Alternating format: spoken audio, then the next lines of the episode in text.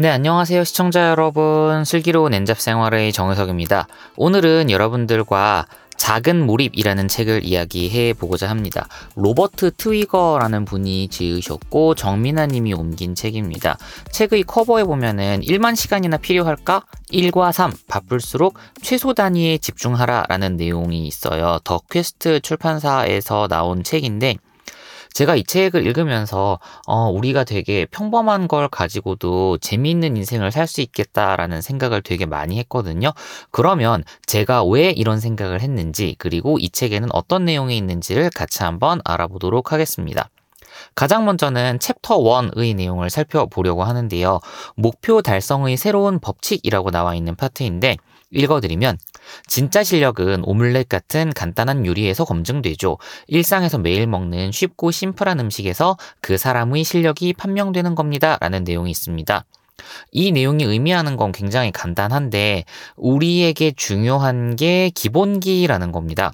어떤 일을 잘하기 위해서 굉장히 트리키하다고 해야 될까? 정말 뛰어나고 기묘한 기술이 있어야 된다라고 생각을 하시는 분들이 되게 많은데, 개인적으로 저는 이런 생각에 반대거든요. 그 이유는 왜 그런 거냐면 우리가 필요한 능력 자체가 거의 대부분은 기본기에서 연결된다는 사실을 좀 이해를 하셔야 돼요. 이게 왜 그런 거냐면 기본기를 통해서 결점이 없는 상태가 되었을 때 궁극적으로 우리가 어떤 원하는 목표를 이루는 레벨을 계속 올릴 수가 있는데, 어떤 요령만 익히려고 하는 분들이 되게 많아요. 제가 잘하고 그리고 전문 영역으로 삼고 있는 여러 분야 중에 하나를 이야기를 해보자면, 외국어를 잘하기 위해서는 뭔가 뛰어난 두뇌가 있어야 되고 그리고 어떤 재능이 있어야 될 것 같다라는 생각을 하시는 분들이 많은데, 사실은 정말 솔직하게 얘기해서 딱 두 가지예요. 단어를 많이 알고, 그리고 그 단어를 제대로 내 생각을 담아서 표현할 수 있는 문장 형식과 패턴을 많이 알면 돼요. 그러니까 단어와 문법이죠. 굉장히 고루한 얘기라고 생각을 하실 수 있겠지만 이게 전부예요. 그런데 이 두 가지를 잘 지키기 위한 그런 기술과 방법론적인 이야기가 사람마다 다른 것일 뿐이에요. 그렇기 때문에 우리가 이 능력을 기르고 원하는 상황을 만들어 나가기 위해서는 간단한 요리, 그러니까 여기에서는 오믈렛을 이야기를 했는데 이게 모든 영역에 적용이 되었을 때 기본기라는 겁니다. 이 기본기가 제일 중요하다는 거를 저는 말씀을 드리고 싶었고, 그리고 이 작은 몰입이라는 책에서 강조하는 게 기본기처럼 중요하진 않지만 우리가 재미있게 할 수 있는 거, 그리고 큰 시도를 하지 않으면서도 즐겁게 할 수 있는 여러 가지 일에 집중하는 거를 굉장히 중요하게 생각을 하거든요. 이 부분도 꼭 말씀을 드리고 싶었습니다. 유사한 문구로 이게 있어요. 계속해서 읽어드리면 빵 굽기나 페인트 칠 등 일상의 소소한 기술에 집중하는 것만으로도 우리의 일과 삶은 송두리째 바뀐다라는 내용이 있습니다. 저는 이 내용을 굉장히 중요하게 생각하는데요. 물론 빵 굽기나 페인트 칠 같은 기술이 소소한 기술은 아니에요. 우리나라에서는 이게 굉장히 어려운 기술이지만 이게 미국에서 쓰여졌다는 걸 감안했을 때는 소소한 기술이 맞습니다. 왜냐면 대부분 가정집에서는 술이나 잔디 깎는 거, 페인트 칠하는 거를 직접 아빠가 하게 되잖아요. 그러니까 이러한 업무 영역은 사소한 거라고 볼 수 있는데, 개인적인 의견으로는 이런 빵 굽기나 페인트 칠이 쉬운 업무가 아니에요. 되게 어려운 업무거든요. 일례로 페인트 칠 같은 경우에는 저는 해군 출신으로 2년 동안 배를 탔는데 갑 한 병만큼은 아니지만 페인트 칠을 꽤 많이 했습니다. 그러면 페인트를 할 때 유성 페인트인 경우에는 신나라는 거를 섞어요. 섞어서 농도를 맞추고 그게 이제 바닥에 떨어지지 않게 관리하는 것부터 시작해서 냄새에 취하지 않도록 여러 가지 조치를 하는 거, 그리고 실례로는 어떤 분이 신나를 이제 사이다 통에다가 담가놨는데 그거를 모르고 사이다인 줄 먹다가 이제 병원에 실려간 사례도 있었어요. 그렇게 안전에 대한 이슈도 있을 수 있고, 거기에다가 만약에 금속에다가 페인트 칠을 할 경우에는 이게 부식되지 말라고 페인트를 칠하기 전에 프라이머라는 걸 또 바릅니다. 그러니까 그런 여러 가지 기술들이 있어야 되고, 또 이게 뭉치지 않게 하기 위해서는 어떻게 페인트 칠을 해야 되고 브러쉬는 어떻게 뿌려야 되고, 이런 부분들이 되게 많은데 중요한 건 뭐냐면은 이러한 기술들의 디테일을 하나하나 잡아나가는 과정이 작은 몰입으로서 의미가 있다는 내용을 이후에 이야기하고 싶었던 것 같아요. 그래서 이 문구가 나왔는데, 의외로 이 몰입이라는 거는 우리가 생각하지 못한 작은 것에서부터 시작이 될 수 있다는 내용을 저자분이 이야기를 하고 싶었던 것 같아요. 그래서 이 문장을 좀 인용을 해봤고요. 그런데 이 몰입이 생각보다 쉽지 않습니다. 그래서 이걸 잘 하려면 우리가 뭘 해야 되냐라는 부분으로 많은 분들이 고민을 하실 텐데 제가 읽어드리면 사람들이 하나를 끝까지 못 해내는 가장 큰 이유가 뭘까? 추진력을 채 발휘하기 전에 정신이 산만해져서 중간에 포기하기 때문이다 라는 건데 예전에 제가 집중력과 관련된 책들을 많이 리뷰했거든요. 그 리뷰한 책 중에서 제일 많이 언급됐던 게 제 팟캐스트에도 있는 그들이 어떻게 해내는지 나는 안다. 크리스 베일리라는 분이 쓰신 책하고 하이퍼 포커스라는 요 두 권의 책을 굉장히 많이 이야기를 했어요. 그 이외에 뭐 집중력과 몰입 그리고 성과와 관련된 책들이 많은데 하나같이 하는 얘기가 뭐냐면은 인터넷을 끊으세요 입니다. 이 인터넷을 끊으면은 성과가 비약적으로 올라간다라는 이야기를 하거든요. 저 역시 지금 이 팟캐스트 콘텐츠를 차 안에서 그냥 약간 쉬는 타임으로 해가지고 간단한 작은 녹음기 하나를 가지고 만들고 있는데 인터넷도 안 되고 책 독서 노트만 볼 수 있어요. 그러니까 여기에 관련해서 제가 하고 싶은 얘기를 마음대로 할 수 있습니다. 편하게 할 수 있고 그 과정이 굉장히 재밌어요. 이 인터넷이라는 게 혁명적으로 불릴 수 있는 가장 큰 이유는 저는 하이퍼링크라고 생각합니다. 어려운 이야기일 것 같아갖고 간단하게 설명을 드리면 이 하이퍼링크가 뭐냐? 클릭을 하면은 그 클릭한 곳으로 내 생각이 다른 데로 옮겨지는 거예요. 이게 엄청난 혁명이기도 하지만 엄청난 단점이기도 합니다. 왜냐하면 관심이 왔을 경우에는 다음 거를 클릭을 해서 거기로 넘어갈 수 있거든요. 그러니까 내 생각이 여기서 저기로 굉장히 쉽게 점프를 하는데 그 점프를 하는 순간에 다른 거에 적응할 때 시간이 걸리다 보니까 우리가 실제로 집중하는 데 필요한 그런 몰입력이라든지 아니면 에너지 같은 것들이 쉽게 낭비가 된다는 이야기를 많이 하고요. 그리고 이 하이퍼링크의 폐해에 대해서 우리나라 작가님 중에 에디톨로지라는 책을 쓴 김정훈 교수님이 또 비슷한 얘기를 했어요. 하이퍼링크는 혁명적인 것이지만 반면에 혁명적인 만큼 우리에게 뺏어간 것이 많다. 이런 뉘앙스로 이야기를 하고 있어요. 그래서 우리가 몰입을 하려면 기본적으로는 인터넷을 끊어야 되고 거기에다가 내가 혼자서 있을 수 있는 시간을 확보하는 게 제일 중요해요. 저는 예전에는 커피숍을 자주 갔고요. 지금은 커피숍이 집에 약간 커피를 먹을 수 있는 여러 가지의 재료들이 다 있다 보니까 비용이 조금 아깝다는 생각이 들어서 요즘에는 뭐 차에 가서 콘텐츠를 만들거나 아니면은 이제 집에서 마련해준 방에서 유튜브 영상도 찍고 콘텐츠도 만들고 뭐 그렇게 하고 있어요. 어쨌든 사람들이 끝까지 뭔가를 못 해내는 이유가 중간에 정신이 산만해진다는 거고 이거를 방지하기 위해서 인터넷을 끊는 게 좋아요라는 이야기를 좀 하고 싶었던 거예요. 다음 문장으로 넘어가 보도록 하겠습니다. 읽어드리면 안타깝게도 현재 교육체계는 전문가 수준의 거대한 자격을 갖추는 기적적인 목표를 향해 가기만 한다. 그렇게 1만 시간씩 배워봤자 헛똑똑이들이 많아질 뿐이다 라는 건데 저는 이 교육과 관련해서 특히 제도권 교육에 대해서는 약간 부정적인 입장이긴 해요. 왜냐하면 제가 익힌 지식들 그리고 제가 실제로 직장 생활에서 써먹는 정말 여러 가지의 역량들 자체가 학교 제도권 교육에서 배웠던 지식이 아니에요. 단 한 개도 없어요. 지금 저는 회사에서 영어로 밥을 벌어먹고 살고 있지만 제 전공은 영어가 아닙니다. 제가 어떤 회사의 제품을 홍보하기 위해서 필요한 여러 가지 지식들 있잖아요. 마케팅적인 역량, 콘텐츠를 만드는 역량, 동영상을 촬영하는 역량 등등 여러 가지의 기술들이 있는데 그 기술들은 다 유튜브나 기타 여러 가지 수단을 통해서 혼자서 익힌 것들이란 말이에요. 그러면 이거를 왜 이렇게 열심히 학교에서 공부를 했을까라고 생각을 했을 때 그 12년이라는 기간 혹은 그 이상의 기간이 좀 아깝다는 생각이 들 때도 있는 거예요. 그런데 저는 사실은 이게 의미가 없다는 생각이 아예 없는 거는 아닌데 이런 거예요. 우리가 무언가를 익히기 위한 기초 역량을 마련하고 그 마련한 기초 역량을 토대로 내가 새롭게 무언가를 익힐 수 있는 기반을 마련하는 기초교육이라는 점에서는 제도권 교육이 의미가 있다는 생각이 들지만 조금 욕심을 부리면 여기에 특 특정 직업을 갖기 위해서 혹은 사회에서 써먹을 수 있는 그런 연계되는 교육까지도 같이 좀 이어질 수 있다면 좋지 않을까라는 생각이 드는 거예요. 다만 저는 제 생각만 이런 거지 교육 전문가분들의 이야기는 당연히 다를 수 있어요. 그래서 너무 쟤는 부정적인 얘기만 하는 것 같아 라고 고깝게 보지는 마시고 그냥 이런 의견도 있다 정도로만 이해를 해주시면 좋을 것 같습니다. 그런데 사실은 저처럼 제도권 교육을 많이 비판하고 사람들이 창의성을 잃어버리고 있다라는 이야기를 하는 분들이 많잖아요. 그런데 이거는 약간 양쪽으로 생각을 해봐야 될 이슈가 있기는 한 게 제도권 교육은 어쩔 수가 없는 게 평균적인 사람을 양산하기 위해서 필요한 모든 역량을 여기에 다 때려 넣게 되어 있잖아요.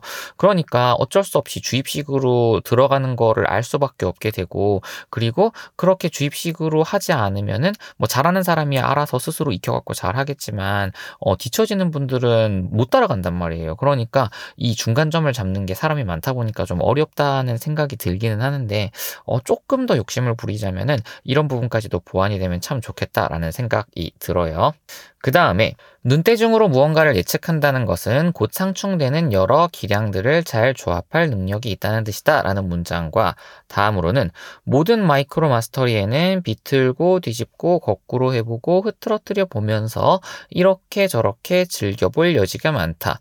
그러다 보면 뜻밖의 변수를 터득하게 되는 기쁨도 누릴 수 있다. 성과 위주 학습의 심각한 오류 중 하나는 진도가 너무 빨라 다양하게 시행착오를 거치며 실험할 틈을 허락하지 않는 데 있다. 이거 제가 생각했을 때 굉장히 중요한 요소들이 좀 많아요. 얘기하기 전에 언급하지 않았던 개념이 하나 나와서 간단하게 설명을 드려보겠습니다. 마이크로 마스터리라는 개념이 궁금하실 거예요. 마스터리는 어떤 전문적인 역량이고 내가 이걸 마스터했다라고 이야기할 수 있는 개인적인 능력이잖아요. 근데 마이크로는 그 규모가 작다는 거예요. 예를 들어서 직선을 잘 그리는 능력, 자를 안 대고 직선을 잘 그릴 수 있어. 이것도 마이크로 마스터리가 될 수 있고요. 나는 옷을 정말 다른 누구도 비교할 수 없을 만큼 깔끔하게 그리고 빠르게 접을 수 있어. 이것도 마이크로 마스터리가 되고요. 나는 사람들의 목소리를 진짜 많이 낼 수 있어. 이것도 마이크로 마스터리가 될 수 있어요.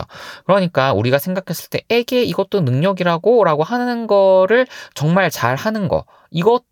이런 개념 자체가 마이크로 마스터리에 해당될 수 있다고 보는데요. 그런데 이 마이크로 마스터리를 비틀고 뒤집고 거꾸로 해보고 흐트러뜨려 보라는 얘기를 하는 거예요. 이게 무슨 뜻이냐면 이렇게 뒤집고 여러 방면으로 시도를 하는 가운데 이 마이크로 마스터리의 깊이가 더 깊어질 수 있거든요. 공부를 할 때도 마찬가지고 새로운 지식을 익힐 때 우리가 그냥 단순히 교과서에 있는 대로만 하게 되면은 그 교과서에 있는 내용밖에는 모르는데 실제로 그 내용만 가지고 필드에 뛰어들거나 아니면 무언가를 할 때 우리가 당황하는 경우가 많아요. 왜냐? 교과서에 없는 내용이 나오면 어떡할 건데요? 라는 질문을 굉장히 자주 받거든요. 그래서 이러한 기술들을 익힐 때는 생각할 수 있는 여러 가지의 상황들을 상상하면서 그 상상이 이렇게 현실이 되었을 때 어떤 방식으로 우리가 움직여야 되지라는 부분에 굉장히 집중할 필요가 있는데 이 책에서 이 마이크로 마스터리를 익히는 방법으로 앞서 제가 말씀드린 내용들을 제안을 하고 있단 말이죠. 그래서 이런 부분들 꼭 이야기하고 싶었고요.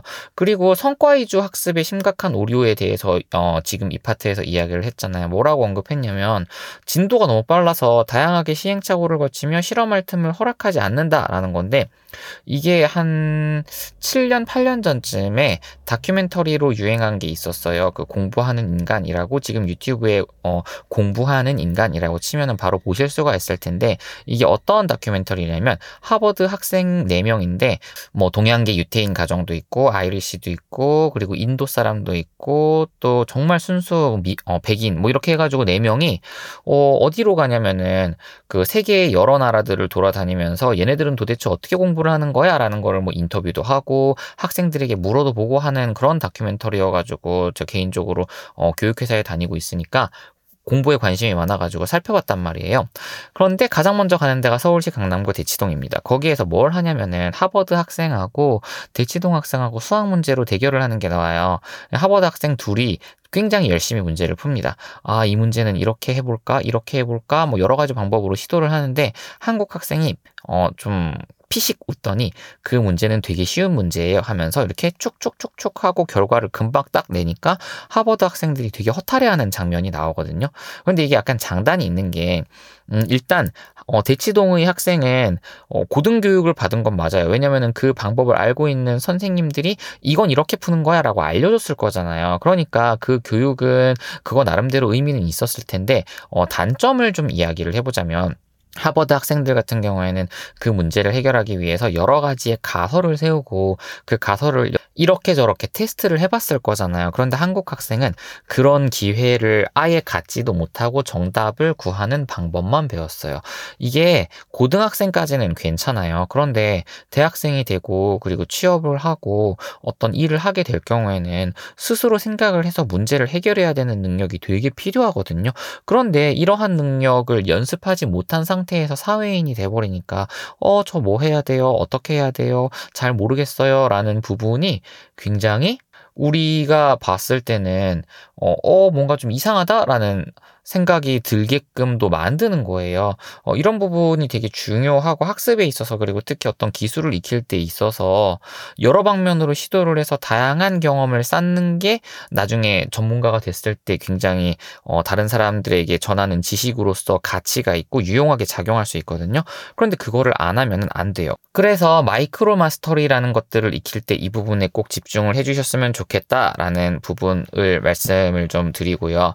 그 다음에 또 인상 깊게 읽었던 부분을 공유를 드려보자면 학습 능력을 최고로 올리려면 이라는 챕터예요. 읽어드리면 책은 정적인 지식을 전수해준다. 무술같이 실질적이고 신체적인 활동을 책으로 배울 수 없는 이유가 여기에 있다. 하지만 먼저 무술에 대해 감을 잡고 나면 책을 통해서도 기량을 향상시키는 일이 가능해진다 라는 내용인데 책은 간접 경험으로 매우 중요한 요소이기는 합니다. 그런데 그 책으로 익힐 수 있는 지식의 한계가 있는 것도 맞아요. 그런데 무술은 사실은 몸을 움직이는 거잖아요. 그런데 몸을 움직여서 특정 성과로 가기 위해서 필요한 거는 저는 1초도 고민을 하지 않고 연습이라고 생각을 해요. 무술처럼 온 몸을 움직여서 본인의 생각을 표현하는 예술 중에 춤이 있지 않습니까? 그런데 그게 발레가 됐건 한국 무용이 됐건 아니면 지금처럼 스트리트 맨파이터, 우먼파이터 해서 댄서분들이 굉장히 전성기를 누리고 있잖아요. 그런데 그런 분들이 춤을 출 때 그 춤의 선 그리고 춤이 어떤 식으로 사람들에게 보이는지를 스스로 확인을 하고 어떻게 하면 춤선이 좀 더 예쁘게 나올까라는 고민을 많이 한다고 들었어요.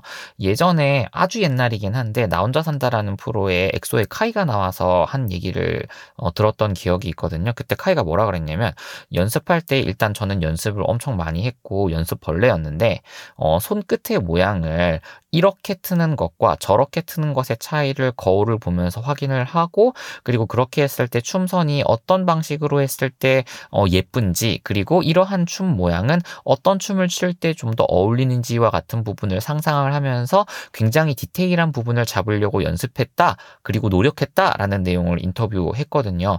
저는 이걸 통해서 뭘 배웠냐면 우리가 이런 디테일을 잡아나가야지 장인이 될 수 있구나가 첫 번째고 그리고 이렇게 여러 가지의 시도를 통해서 본인의 직접적인 경험을 쌓아나가게 되면은 그렇게 쌓은 경험이 다른 분야에 접근했을 때도 동일하게 작용할 수 있어요. 이 부분은 굉장히 좀 긍정적인 부분이라고 생각을 하는데 책은 그냥 이제 누군가가 체계화된 그런 지식들을 머리에 이렇게 강제적으로 우겨놓고 외우는 거다 보니까 몸으로 익히는 거에 비해서 좀 차이가 있을 수 있는데 그래서 가장 좋은 거는 이 두 가지가 결합되는 형태가 제일 좋아요. 만약에 책을 통해서 익힌 지식을 몸으로 익히도록 한다는 거는 저는 뭘 의미하는 거냐면 내가 이 내용을 강의가 됐건 아니면은 독서 토론이 됐건 어떤 방식으로 얘기해보는 게 제일 중요한 것 같아요. 그래서 제가 지금 사용하는 방법이 팟캐스트로 오디오 자료를 만들고 유튜브로 영상을 만들고 있단 말이죠. 이렇게 제가 콘텐츠를 만들면 이 책에 대해서 조금 더 자세하게 그리고 정확하게 이야기할 수 있는 지식이 쌓이다 보니까 이 부분에 있어서는 굉장히 감사하면서 콘텐츠를 만들고 있는 것 같아요. 결론은 정적인 지식인 책도 중요하지만 그렇게 익힌 정적인 지식을 사람들이 정말 제대로 몸 깊은 곳까지 익힐 수 있도록 하는 여러 가지의 그 신체 활동과 연관 지어가지고 익히는 게 중요하다라는 거고, 그거를 어떤 방식으로든 내 오감을 써서 표현해 보는 게 제일 중요해요. 뭐 지식을 익혔으면은 말로 해보고, 만약에 몸으로 움직이는 지식을 익혔으면은 실제로 몸을 움직여서 연습을 해보고, 만약에 손을 많이 쓰는 악기를 연습했다 그러면은 그 손을 계속 움직여서 소리가 예쁘게 날 수 있게 연습하는 등등, 어찌 되었건 우리가 책으로 익힌 지식은 몸으로 표현을 하거나 몸을 통해서 익힐 수 있는 그런 두 번째의 대안은 마련해 두는 게 좋지 않겠니? 라는 내용을 이 부분을 통해서 말씀을 드리고 싶었어요. 그리고 되게 중요한 포인트이기는 한데 이렇게 나와 있는 문장이 있어서 좀 읽어드릴게요. 혹시 지금 학습하는데 속도가 붙지 않는 더딘 마이크로 마스터리가 있는가? 그렇다면 노력의 집중 포인트를 제대로 파악하지 못한 탓일 수도 있다라는 건데, 이전에 제가 의식적인 연습, 재능은 어떻게 발전되는가라는 책을 리뷰를 했을 때 거기에서 뭐 의식적인 연습, 그리고 또 1만 시간의 재발견이라는 책도 리뷰를 했었잖아요. 거기에서 나오는 의식적인 연습의 개념이 지금 이 친구하고 연계가 될 수가 있는데, 노력의 집중 포인트를 못 찾는다는 얘기는 의식적인 연습에서 두 번째 단계에 해당합니다. 일단 첫 번째는 무작정 연습하는 거였고, 두 번째는 그렇게 연습하던 중에 내가 부족한 부분을 찾아서 어떻게 이 문제를 해결할 수 있지를 고민을 하는 단계예요. 그런데 노력을 해도 만약에 실력이 빨리 늘지 않는다 그러면은 잘못된 걸로 노력을 하고 있는 거거든요. 여기에서 노력을 해야 될 부분이 뭐 때문에 그런 거냐면, 우리가 어떤 능력을 향상시키기 위해서 필요한 노력은 안 되는 걸 되게 하도록 만드는 노력이에요. 그러니까 만약에 내가 악기를 칠 때 특정 스킬을 못한다 그러면 그 스킬을 익힐 수 있는 연습 계획을 짜는 거고요. 만약에 내가 지식을 익혔는데 이 부분이 이야기가 안 된다 그러면 그 부분을 이야기할 수 있는 여러 차례 뭐 리허설 경험을 갖는다든지, 아니면 스스로 큰 소리 내서 읽으면서 혹은 뭐 밑줄 그으면서 그거를 익히기 위한 시행착오의 과정이 꼭 필요하다는 거예요.